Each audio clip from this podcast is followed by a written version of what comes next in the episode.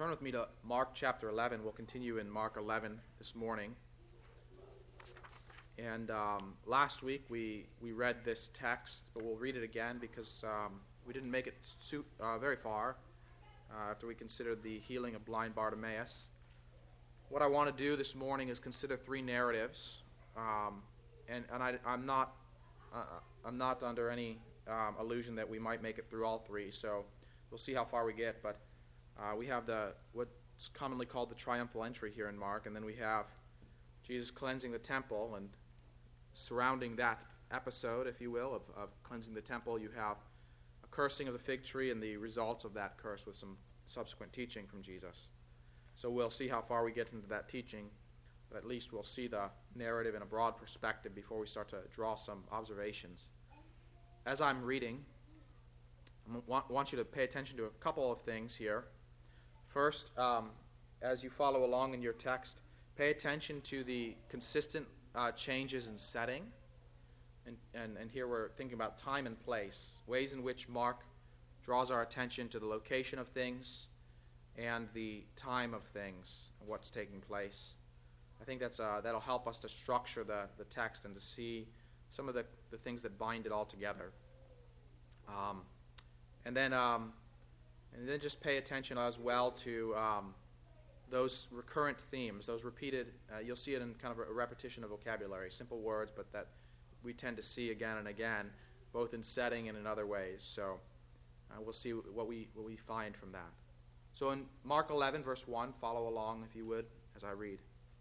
Now, when they drew near to Jerusalem, to Bethphage and Bethany, the Mount of Olives, Jesus sent two of his disciples and said to them, Go into the village in front of you, and immediately, as you enter it, you will find a colt tied, on which no one has ever sat. Untie it and bring it. If anyone says to you, Why are you doing this? say, The Lord has need of it, and will send it back here immediately. And they went away and found a colt tied at a door outside in the street, and they untied it. And some of those standing there said to them, What are you doing? Untying the colt. And they told him, told them what Jesus had said, and they let them go. And they brought the colt to Jesus and threw their cloaks on it, and he sat on it.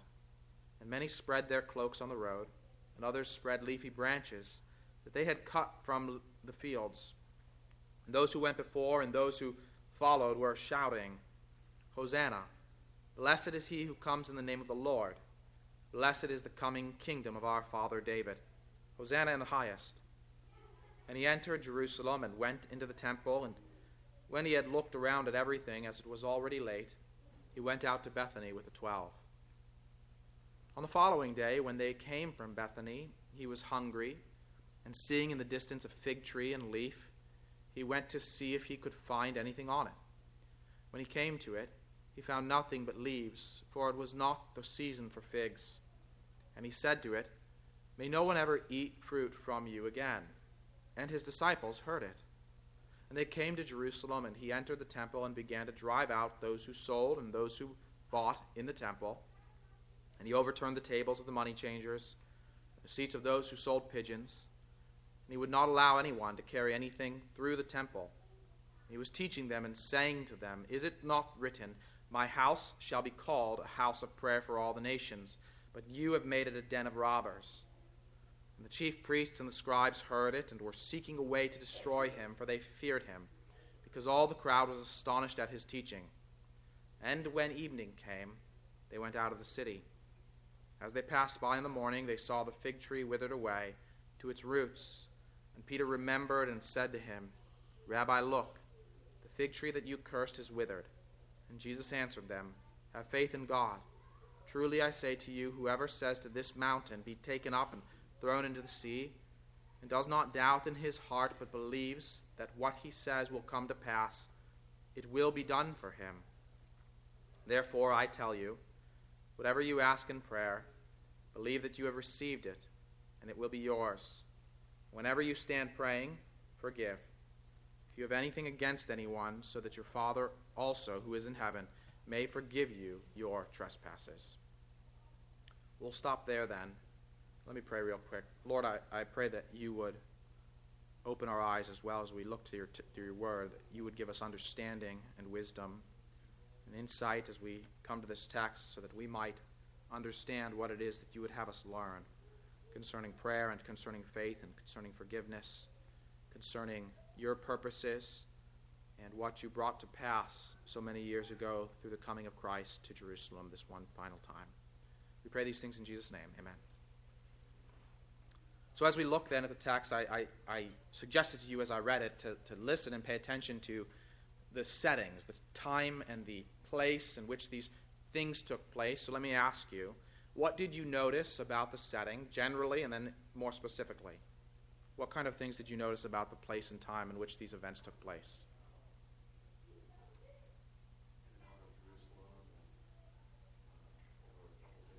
Yeah, so there's a what you could say is there's a consistent change in setting, but it, it, it occurs at a rather rapid clip, kind of between as you're going from place to place in this general region. And Mark is consistently drawing our attention to the specific places. As, as Matt pointed out, that they're going in and out of Jerusalem over the course of a couple of days. In fact, I, uh, the titles aren't that meaningful for these lessons, but I do put titles on my notes, and this one I called Two Days in Jerusalem. So, uh, what else did we notice about the setting?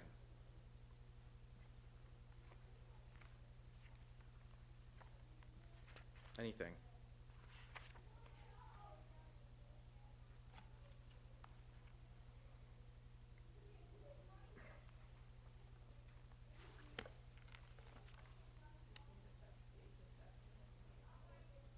Yeah, I mean, th- these are the things that I'm, the details, just looking at the details and, and being observant. This is what I'm looking for. So, the, the very first thing is they, they're approaching Jerusalem, they come near it, and uh, he draws attention to Bethphage and, and Bethany at the Mount of Olives. And um, why? Well, Bethany is going to be kind of like a home base, if you will, as he's here near Jerusalem. If we could, if, if you if you look at the maps ever in the Bible, um, at the back of the Bible. Uh, those aren't inspired maps, but they are accurate generally. And um, you'll see that between Jericho, which is where the, uh, the events, if you remember verse 46 of the last chapter, chapter 10, they come into Jericho and then they leave Jericho. It's just this very like, he entered Jerusalem and then when he departed. There's not, you don't find out what happened in Jericho. They just go in and go out. But it does draw our attention to where they are.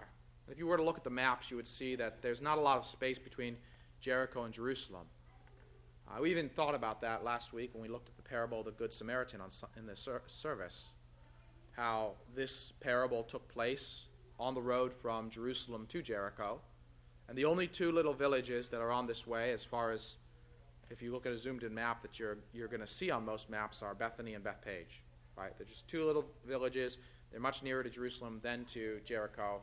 It's some 17 miles between the two Jericho and Jerusalem. So that's about a day's journey if you're walking. And, um, and but then Bethany would be maybe like two miles, you know. So you're you're pretty close. You can walk there in about an hour. Uh, there's some elevation, and so there's some other challenges that would make it maybe a longer journey. But you can see how Jesus might set up kind of um, his, his, his base in this final week in Bethany, and then during the week he's going to go in and out of Jerusalem. Um, what other things do you see as we, if we think about this general then area where they are in the terms of the region that they're at? Come to the Mount of Olives, which will be significant later in Mark, especially. Um, but where, as he comes into Jerusalem, where is he going? Ritz Carlton? the temple. That's right. He's into the temple every, every single, in, in all of these trips, he goes into the temple. And that temple setting is going to be very key when we think about what's going on in the narrative as Mark, as Mark uh, presents this particular series of events. He goes into Jerusalem and he goes into the temple. Uh, the first day, he goes into Jerusalem and he goes into the temple. The second day, we're actually going to see on the third day next week when we come to it that he goes into Jerusalem and he goes into the temple. The, the temple is a really key setting in the course of things. We'll, we'll want to ask why that is. Um, and then each day he goes out of Jerusalem. Uh, what about the time? What, how does Mark draw our attention to time. Just a couple of references here.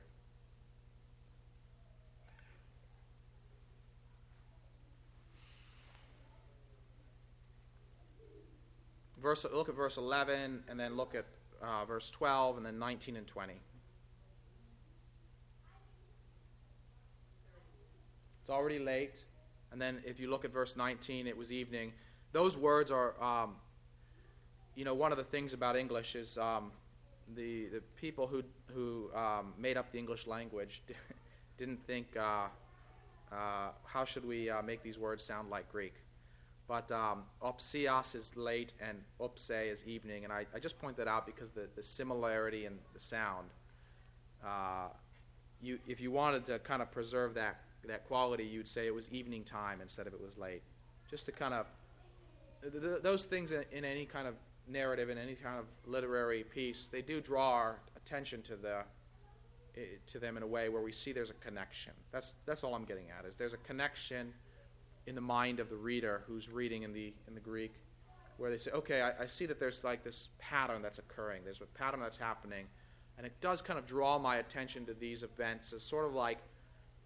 Um, each day that passes, there's a series of events that kind of uh, increases the tension, increases the, the, uh, the significance of what's taking place. Um, things are coming to a head, you might say, and it's kind of structured around the passage of these days. And so you have also, after, you know, it was late and they went out, and then the following day in verse 12, and then the same thing, the same pattern happens in verse 19 and 20. It was evening, so they went out, and then in the morning they, uh, they start their way back into Jerusalem. So day by day, they're coming into Jerusalem.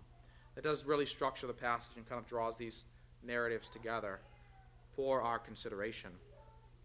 So let's look then closely at this Jerusalem entry, the, the first 11 verses. And someone just in your own words and say a few, uh, four, three or four sentences, summarize the events. What happens? How, what gets, the, the, gets it all going? How do things unfold? How does the, the little narrative climax and come to a resolution? Anyone want to take a stab at it? Hetty, go ahead. Yeah.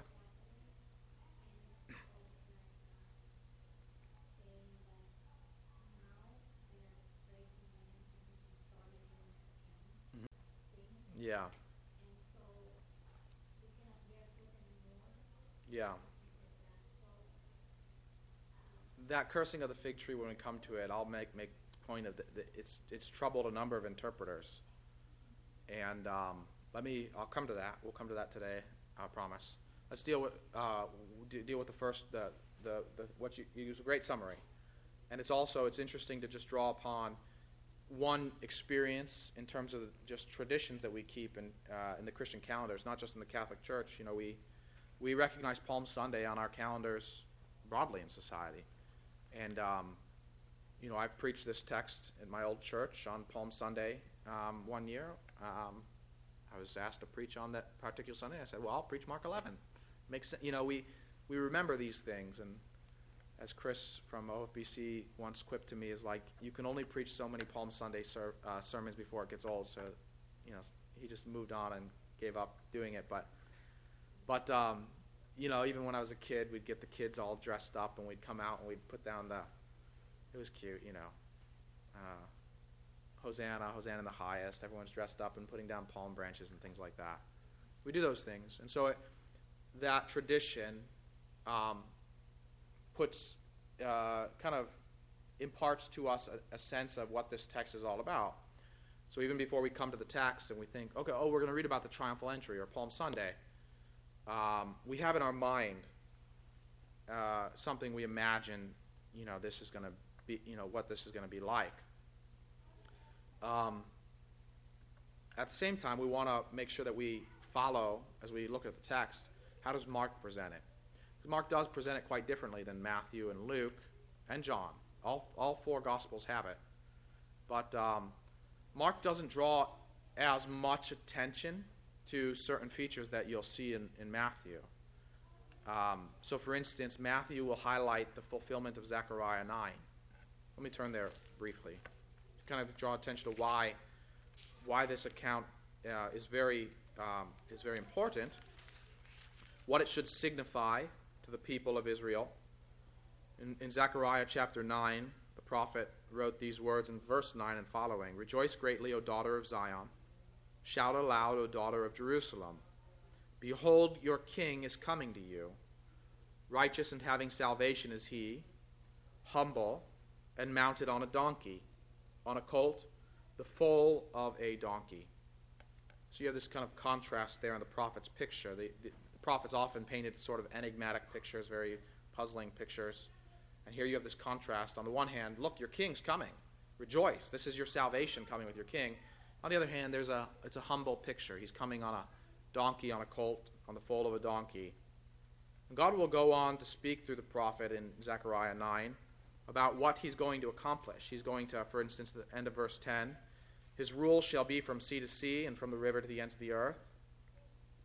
He talks about restoring the people of Israel, but he also talks about uh, bringing in many others um, into that uh, into that salvation, as he's going to be. You look right above what I just read in, the, in verse 10. He shall speak peace to the nations. So in Zechariah 9, you've got this picture of this king who comes humbly, but he is your king bringing salvation. You're supposed to rejoice. He's got a mission to the nations, but it's also one of restoration for God's people. I think what, what one thing we want to appreciate is that what Zechariah is speaking about there in chapter 9, he, though it, it occupies just a handful of verses, it really does encompass a long stretch of time from our perspective. 2,000 years and counting, right? So um, he is bringing in the nations, but it's just all of these things are just not the way that they might have expected. Um, and there's a later tradition that arises in the Jewish community after Christ, you know, it, it, where they they actually made what Zechariah said. They interpreted it very conditionally, basically like, if Israel is prepared, then the Messiah will come to them on the clouds, like Daniel 7 says. But if they're not prepared for him, then he'll come in a humble way on a donkey. Um, that's all, can't be right because he's already fulfilled these, these things. But, but they made it very conditional to try and explain, well, what, why is Zechariah picturing him in such a humble way? Anyway, go ahead. Mm-hmm.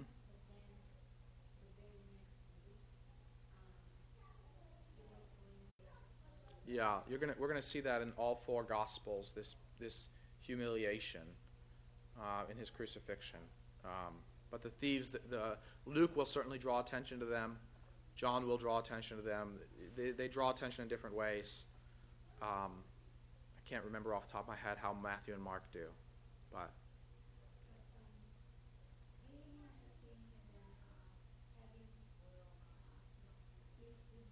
Yeah.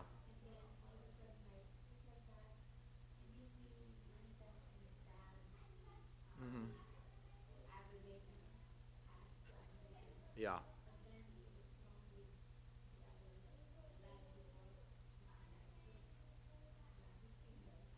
So, are you asking um, how do we explain this stunning reversal in such a short space of time? Okay. Well, uh, there's a few things. Is First is we, you know we want to be aware that there's there's the way in which the gospel writer presents the events, and there's all of the details that the gospel writer chooses not to convey to us. This doesn't mean that the gospel writer is being false. It means that he's drawing our attention to specific things. But like if we if we were to imagine ourselves in the event, when for instance, we might find I, you know we, we don't know exactly what motivated the people to treat Jesus like they did on his on the road to Jerusalem. It may be that what they were doing was a common ritual that they did for pilgrims who were coming into Jerusalem just be you know as Passover is approaching. They're getting ready for Passover, they're coming in, and they may be doing all sorts of things. And what they're doing here in the words that they say, Hosanna, they're quoting from Psalm 118.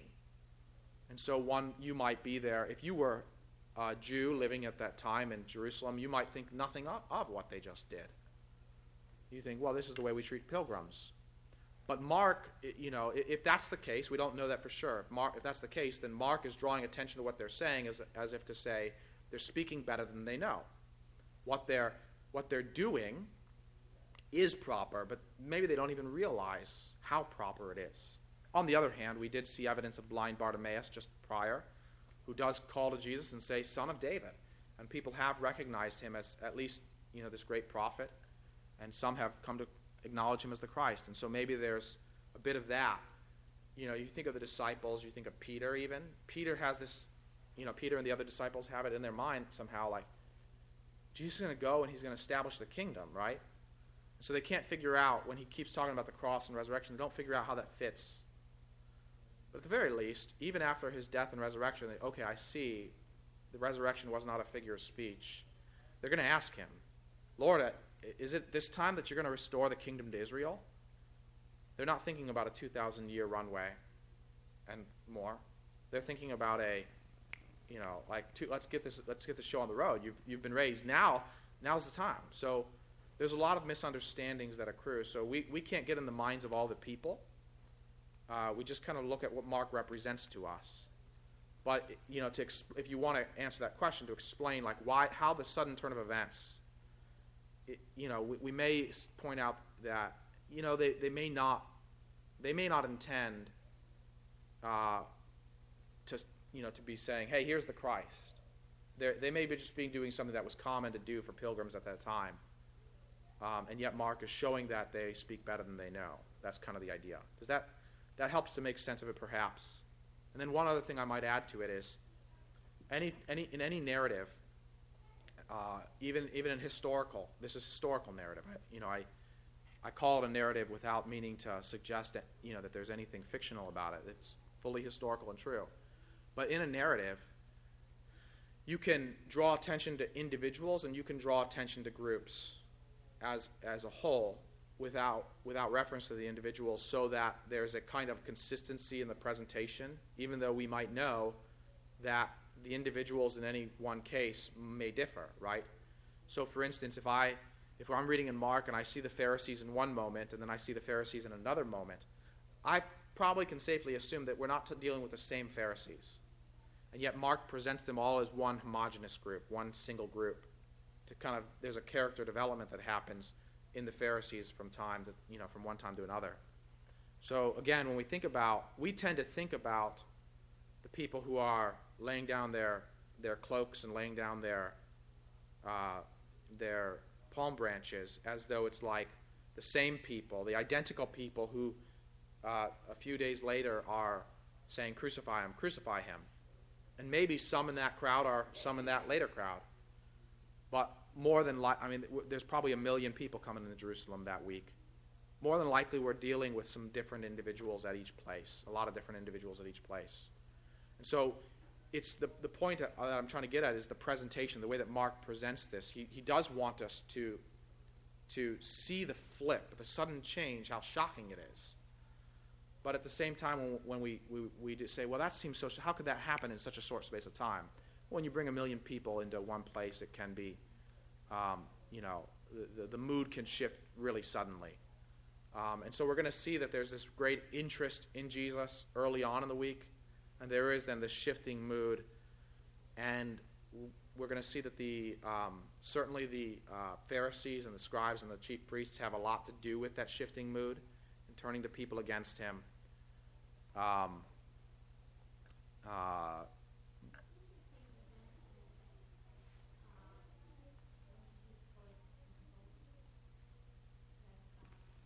when he when he prophesies the destruction of the temple or when he actually destroy when it actually comes to be destroyed.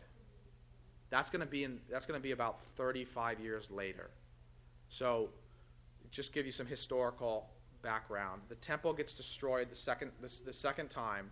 The first destruction is 586 bc nebuchadnezzar long time ago relative to these events. The second destruction of the temple that that endures to this day was in 70 ad uh, and that was at the hand of the Romans.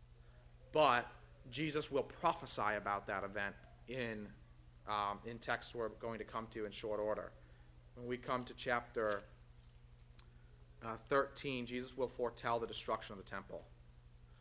You're keying on something really important. I hope everyone else is, is benefiting because I think this is really important. What, what you're, the question you're asking is the temple is the key setting here.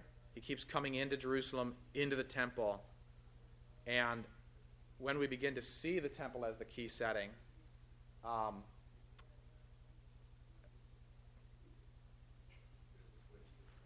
Thank you. When we see the temple as the key setting, we start to see that Jesus is um, he's showing something about the temple, and then he's going to um, uh, he's going to prophesy a, uh, in some clearer terms about what's going to happen to the temple, and he's showing something about himself and the proper way of worship in the new era that he's inaugurating, if you will. Um,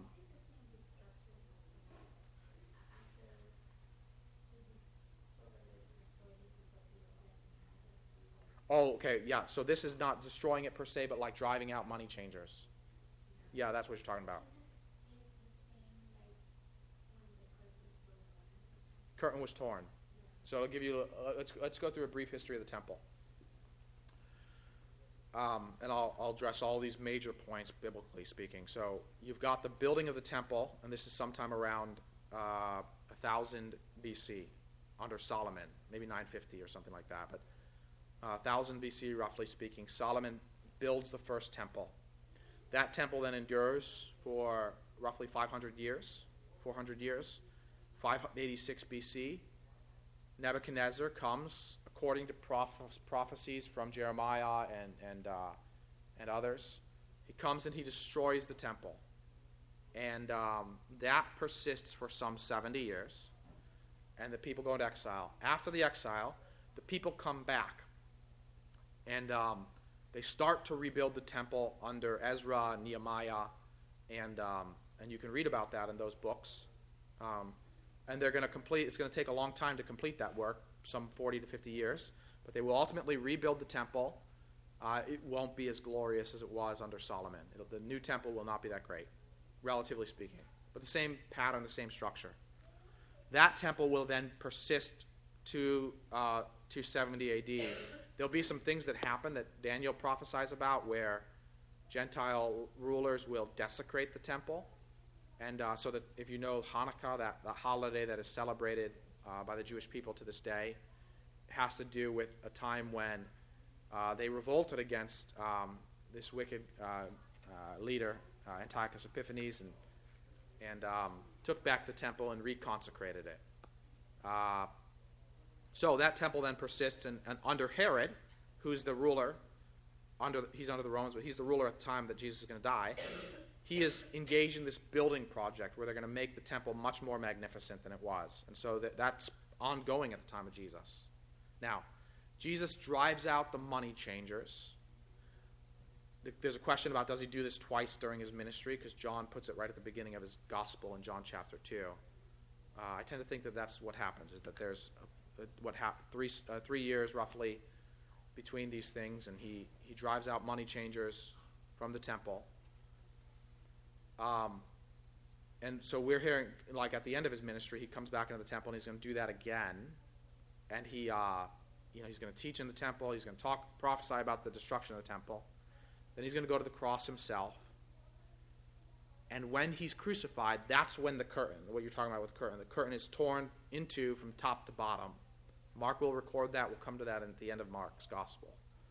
That curtain will be torn from top to bottom by the Lord, essentially, is what's being said which is to say that that curtain w- was meant to serve as a barrier, a separation, where to say you can't come into the presence of God, which is typified in the holy of the holiest, the most holy place, the holy of holies, where the ark of the covenant was to be. Now that curtain's torn as a way to say Jesus has made, Jesus has broken down that barrier through his death on the cross. And no longer is there a barrier between us and God which we can't access except through some chief some high priest. Now we have access to God directly through our Lord Jesus Christ. That's the message of that tearing of the temple curtain.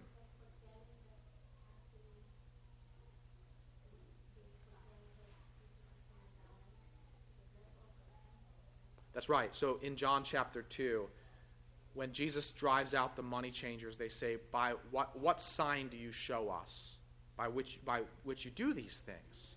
And he says, Destroy this temple and I will rebuild it in three days. And they think he's talking about the physical temple that he's just cleansed. But, the, but John clues us in that he's talking about the temple of his body. This is, has to do a lot with the transition that, we're, that Mark is representing, and John also represents the same transition on, uh, taking place.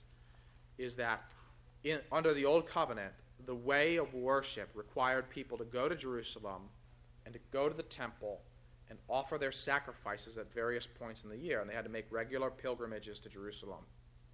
Jesus is saying, but he's speaking about his own body in the temple, and there's this the, the reason why he speaks of his body as a temple is one, to veil what he's saying, two, to present his resurrection as a sign by which he proves his authority to do what he's done, and three, to show that he completely changes the way in which we worship.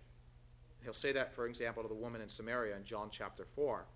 The woman at the well, she'll, she'll ask him, You know, you, you Jews say that the place to worship is in Jerusalem. Our fathers teach us that we're to worship on this mountain, which is in Samaria, Mount Gerizim, where jo- Jacob and some of the patriarchs worshipped. She says, What's the answer? Where's the proper place to worship God?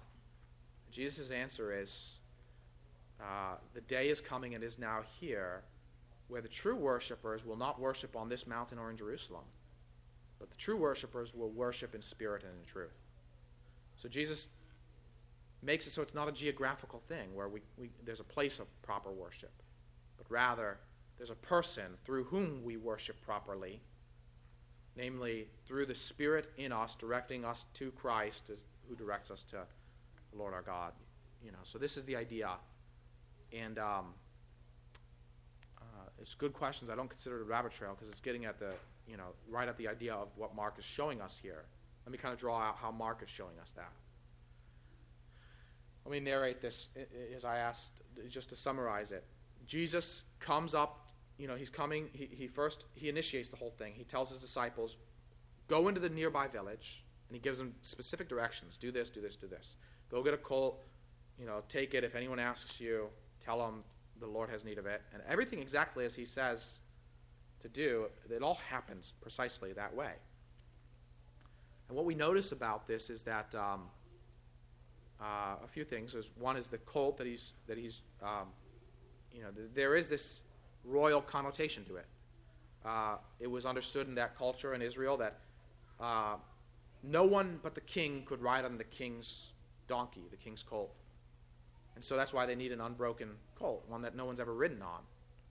And um, it, it is conveying something of kingship, some, something royal about him. It also has that resonance with Zechariah 9. And they do it precisely as he said to do it, and they bring it back to him, and they say exactly what he told them to say, and the people let him take let them take the colt. And he rides on this colt, and they're saying these words, Hosanna, blessed is he who comes in the name of the Lord. Blessed is the coming kingdom of our father David. Hosanna in the highest. These words come out of Psalm 118. This is why I say that they may not be they may be saying this to a lot of people. They may not specifically be highlighting in their minds anything about Jesus, but Mark is certainly highlighting something about Jesus, as if at, le- at the very least, they speak better than they know. Or they may fully intend to say what they say, and, but they think that he's going to come and establish a kingdom. He is, but they're thinking differently. So those words come from Psalm 118, in verse 26. Blessed is he who comes in the name of the Lord. We bless you from the house of the Lord. The Lord is God, and he has made his light to shine upon us bind the sac- fastal sacrifices with cords up to the horns of the altar. It's not exactly all the same words, but at least that, that kernel of blessed is he who comes in the name of the Lord does derive from that psalm. And so you can see they're, they're using language from their religious literature, uh, from the Psalms and from other places, to express these praises of the Lord. And he comes, and there's this really shocking surprise then as you come to the end of the, the triumphal entry. Let's just read these words and see how anticlimactic they are. Verse 11 And he entered Jerusalem, he went into the temple, and when he had looked around at everything, as it was already late, he went out to Bethany with the twelve. His entrance into the city, his actual coming into Jerusalem, does not, is not, it doesn't correspond to his approach to Jerusalem, right? He's approaching, and the people are putting the palm branches down and putting the coats down. It, maybe this kind of drives at what you were saying is how does the sudden shift? When he actually gets into Jerusalem, you know, nobody seems to think one way. There's nobody even around. It's like he walks into an empty temple. It's late, and he, you know, gets out. But there's this sense of like the city's not really rep- ready to receive their king. People in Jerusalem don't recognize him the way that he's recognized on the, on the way up. So there's this kind of anticlimax in the way that Mark presents the triumphal entry. So even I think even to call it the triumphal entry is a bit of a misnomer in Mark's presentation. It maybe is appropriate in Matthew and, and, and Luke, but in Mark it's not. Uh, it's very much an anticlimactic entry into Jerusalem. Um, but that's part of the part of the message that Mark is driving at. There's this, and so this is where the fig tree comes in. It's like an enacted parable.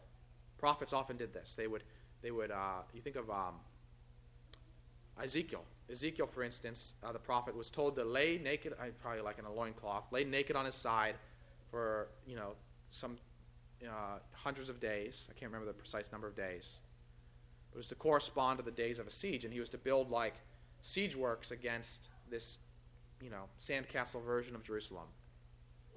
And it was an acted parable. The people were to understand, okay, here's a prophet, he's doing something weird, and every day, it's not like he spends like 24 hours straight, but every day he goes and his job is to lay down and, you know, play this game of siege against Jerusalem. And the people are to walk by and be like, this strange guy. But then they're, if they're attuned to the fact that he's a prophet and thinking about it, they're to understand, okay, he's prophesying about what's going to happen to Jerusalem. And the other prophets do these enacted parables in different ways too. Hosea one of, has one of the most remarkable, where he's told to marry a prostitute. And uh, it's a picture of her unfaithfulness, becomes a picture of Israel's unfaithfulness to God. Jesus does an enacted parable in, in a very similar way here. Notice how, it, it, how the narrative goes. He's hungry on the following day, and he sees in the distance a fig tree in leaf. Now, to understand this, it's helpful to understand a bit about fig trees in that culture. There is early fruit that a fig tree would produce that would come before the leaves. Normally, you wouldn't eat the early fruit, you'd wait for the fruit to ripen. But people who are native to the land might have a regular habit of eating that early fruit if they're hungry and they just they need something to, to you know, we stop at a convenience store, they stopped at a fig tree, grab the early fruit, have a bite, satiate their hunger. That's the idea. So he sees the leaves from a distance and he expects to come and he's going to find this early fruit. And he finds none. And so he curses, May no one ever eat fruit from you again.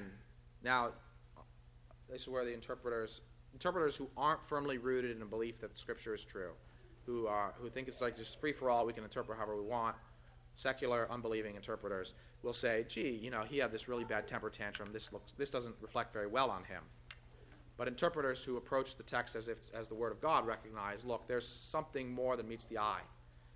And Mark cues us in when the disciples heard it, and then they're going to come back to Jesus. Peter's going to remember this later we, you know, Jesus having a temper tantrum is not really doesn't fit with his pers- his character as Mark's developed it. A better solution is to say, huh, there's something about this fig tree that has to do with what else is going on. The way one of the other ways we know it is the way Mark sandwiches these things between the two fig tree narratives, right? So you have the fig tree cursed, the temple cleansed, the fig tree cursed. And the temple is really strategic, really crucial in the narrative uh, as it unfolds. So we, we ought to think as interpreters, ah, I bet the fig tree has something to do with the temple. And then try to put it together and figure out what it is. So Jesus curses the fig tree, and then we, we leave off that. If you were if this were a chapter in a novel, there's a cliffhanger. Go to the next chapter.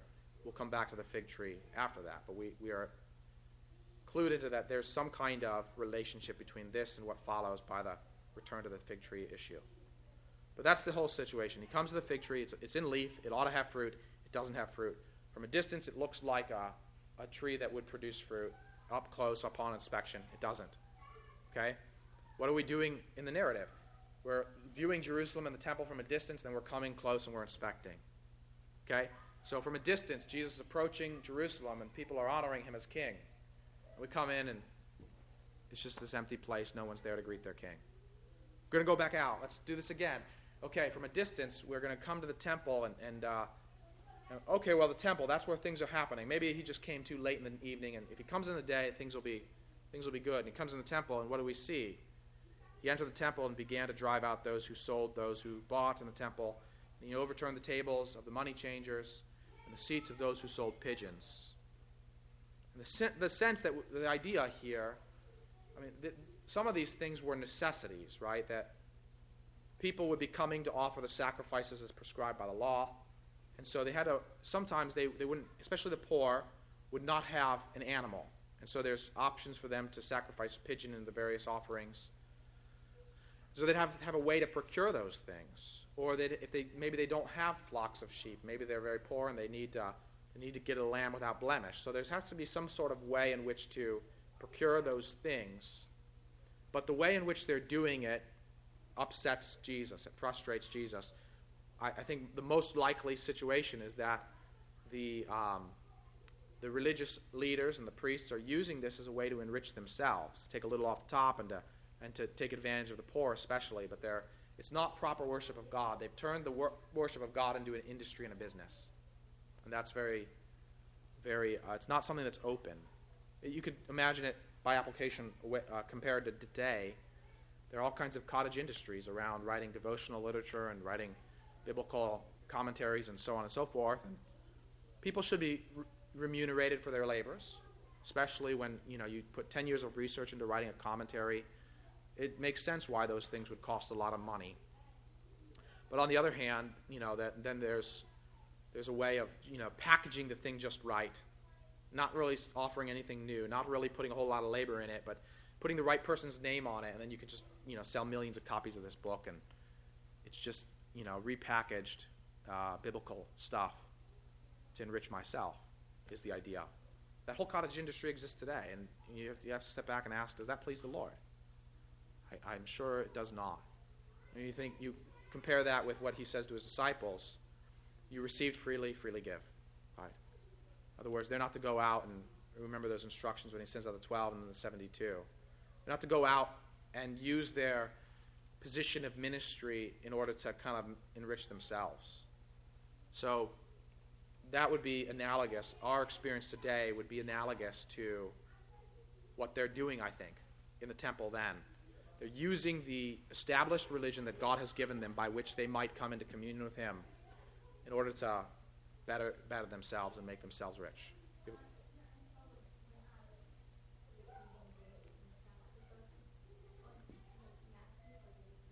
Yeah.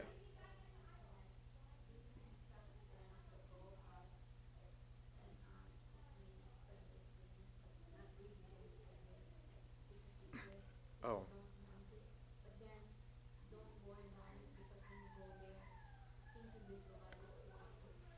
Yeah. So Jesus' disciples are told to go out and preach it openly. There are times where he does not preach it openly prior to the, his going to the cross. Because the, the, there's no sense in preaching the gospel before you've accomplished the things that, that actually makes it good news. And there's other, I've given other explanations, there are a lot of them, but that's one part of it. He, he did not come to go out and have a big ministry that makes himself rich. It's not gospel, it's not good news until the, he does what is necessary to make it good news, which is he has to die. Not an accident. He has to go to the, the cross. He knows that. So that's his primary mission. For the disciples, for us, we are called to go and share the gospel boldly. So, what the disciples are told, they're not told to sort of hide it and keep it secret. They're actually told to let their light shine. But there is a response when, when they are rejected by people in the villages to just move on, not to, you know, not to set up this debating forum where they're to they're to spend years trying to convince people to change their minds, but just to move on to the next town and proclaim the gospel and proclaim the gospel. I think maybe does that clear up some confusion with that?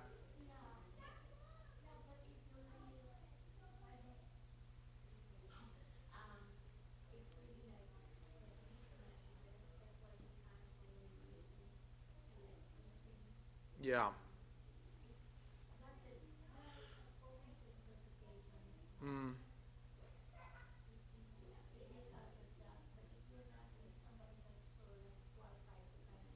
Guide. Yeah, I see what you're saying. So what, what you're saying is that what we- we need pastors and teachers and and uh, I'm sorry to be. Yeah. In that context where Jesus sends out the 12, he tells them not to take any possessions, that they, their, their needs will be provided for them. As people, as they go out and preach the gospel, people will put food on the table before them. People will give them a, a, a, a roof to rest their head under. Or in that context, you might go on top of the roof and sleep there. But there's no rain. It, it doesn't matter. So the, the point is, is the they're going to be provided for, and they're to consider that their wages from Christ Himself, who's their master, who's their employer, and He's able to pay them in whatever way He wants to. And so He says, I'm going to provide you with what you need to accomplish this task. And we can apply that same thing in our context without going so overboard. We don't have to go so overboard as to say, all right, every Christian, let's go sell everything we have and go and live like nomads. I don't think that that's the appropriate application of that text in our context. I think what we are to do is to not kind of furiously enter into this rat race that exists in our world where we're, we're trying to pursue earthly riches by any means possible, including uh, sometimes in the Christian world is, is this little cottage industry of bookmaking and, and um, uh, just repackaging biblical material in a way where I can, I can create a revenue stream for myself. That happens a lot. Um, but rather, we're to go out freely sharing the gospel, um, depending upon the support that God provides through the various means, whether it's through a church supporting a pastor or uh, through legitimate, um, you know, publishing and, and, selling of books that are, you know, that anyway. So th- these are all legitimate, but we don't go out with the intention of saying, "What am I? How how can I really make myself um, how can I enrich myself or lift my, my star or, you know, gain a following of that sort? So that's where like the general we generalize it and apply it in our context while still while, while trying to retain the spirit of the command. Um, does that make sense? I understand. To the 12 and to the 72, in that particular instance, he said that to them because he was showing in their context that no matter what God commands us to do, if God, told, if God commanded me, and I, am not saying that he does, you know, communicates this way to me, but if, if I went out of here and got a vision like Paul on the road to Damascus, and God said, go to, um, go to the jungle in Congo right now, I would have to trust that he's going to provide what I need for that moment. He doesn't do that uh, as, the, as the ordinary course of, of calling us in this context. Um, what we do want to say is recognize that in our context, there's a difference between support for one's, you know, receiving support, just like the, the, the, in their historical context, those 12 sent out, they received appropriate support from the people who received them in the towns. A place to stay, food to eat, our missionaries, our pastors, they re- we receive appropriate support from a congregation that pays us enough to, to subsist, or from uh, you, you, know maybe a professor at a seminary through the donations of the denomination, whoever funds that school. All of those things, appropriate levels of support.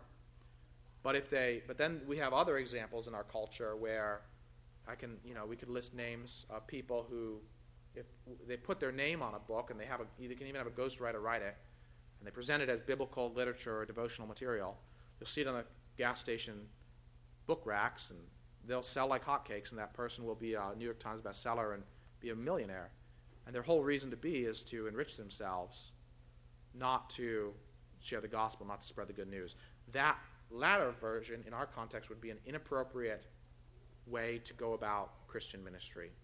And there are all kinds of, there's a sliding scale of which where we evaluate ourselves along those along that spectrum. But here, what we're doing is we're uh, working on application. We're taking those texts, what Jesus commanded them, in their context, in the way in which they would be supported. And we're saying, in our context, in our normal experience in 21st century America, how would we expect to receive support? And I think as you reflect upon life growing up in the Philippines, you would, you would say it would even be different in that context than it is in the United States. A missionary sent out by a church in the Philippines might expect a different way of receiving support and care. Is that, I mean, I hope that helps a little bit and I can talk more afterward. Let me just bring everything to a close here. What we see here in this text as things come together is that the, I talk about the fig tree being an, an enacted parable, is the, fig, the fruitless fig tree that from a distance looks like it ought to have some fruit, is like the temple, which from a distance the activity looks like there's a lot of good religious activity going on, but upon closer inspection, this is not a place that is consistent with what God would have it be doing. They've turned it into a, a, place of trade, a place of business and commerce, and it ought to be, we'll pick up with this next week, it ought to be a house of prayer, not just for the Jewish people, a house of prayer for all nations. It's not that. It's not what it ought to be.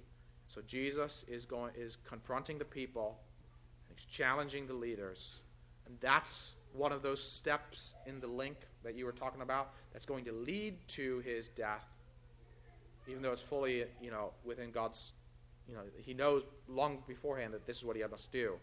But in terms of the the events that lead to Him going to the cross, this is one of the things that's going to lead the chief priests and scribes to say, "We need to get this guy gone. We need to, we need to get rid of him." So that's kind of the flow of that narrative that I want people to, I want all of you to appreciate. Stephen. Yeah. Right. That's right. That's right. So the, that's right. So the old covenant temple worship that was prescribed is it's become like a fruitless tree that and it's, it's gonna it's gonna be brought to an end um, and be, be, replaced with a new new kind of worship that is in the spirit directed to Christ uh, mediated through Christ alone and um, in the context of a, of a congregation of a church. So, final questions or comments before we close in prayer?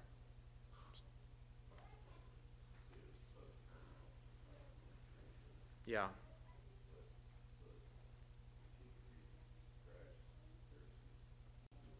Yeah.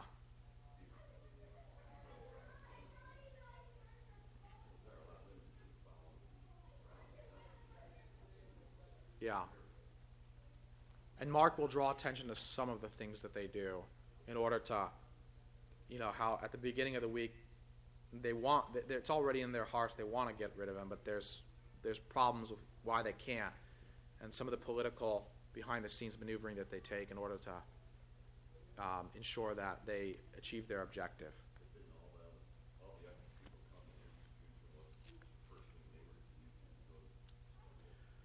Well, I don't. I'm not sure um, I have to look back at the, the kind of the expectations because Passover is still a, a, um, a few days away. So people will be making their journeys already, but not necessarily going directly to the temple.